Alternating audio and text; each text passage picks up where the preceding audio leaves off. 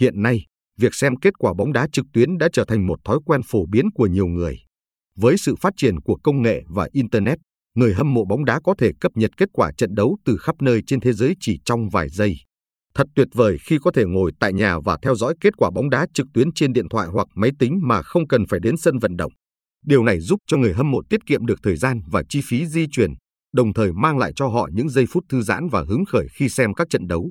Tuy nhiên, việc xem kết quả bóng đá trực tuyến cũng cần phải được thực hiện với một tinh thần khách quan và cân nhắc, tránh những tình huống gây tranh cãi hoặc xung đột giữa các người hâm mộ.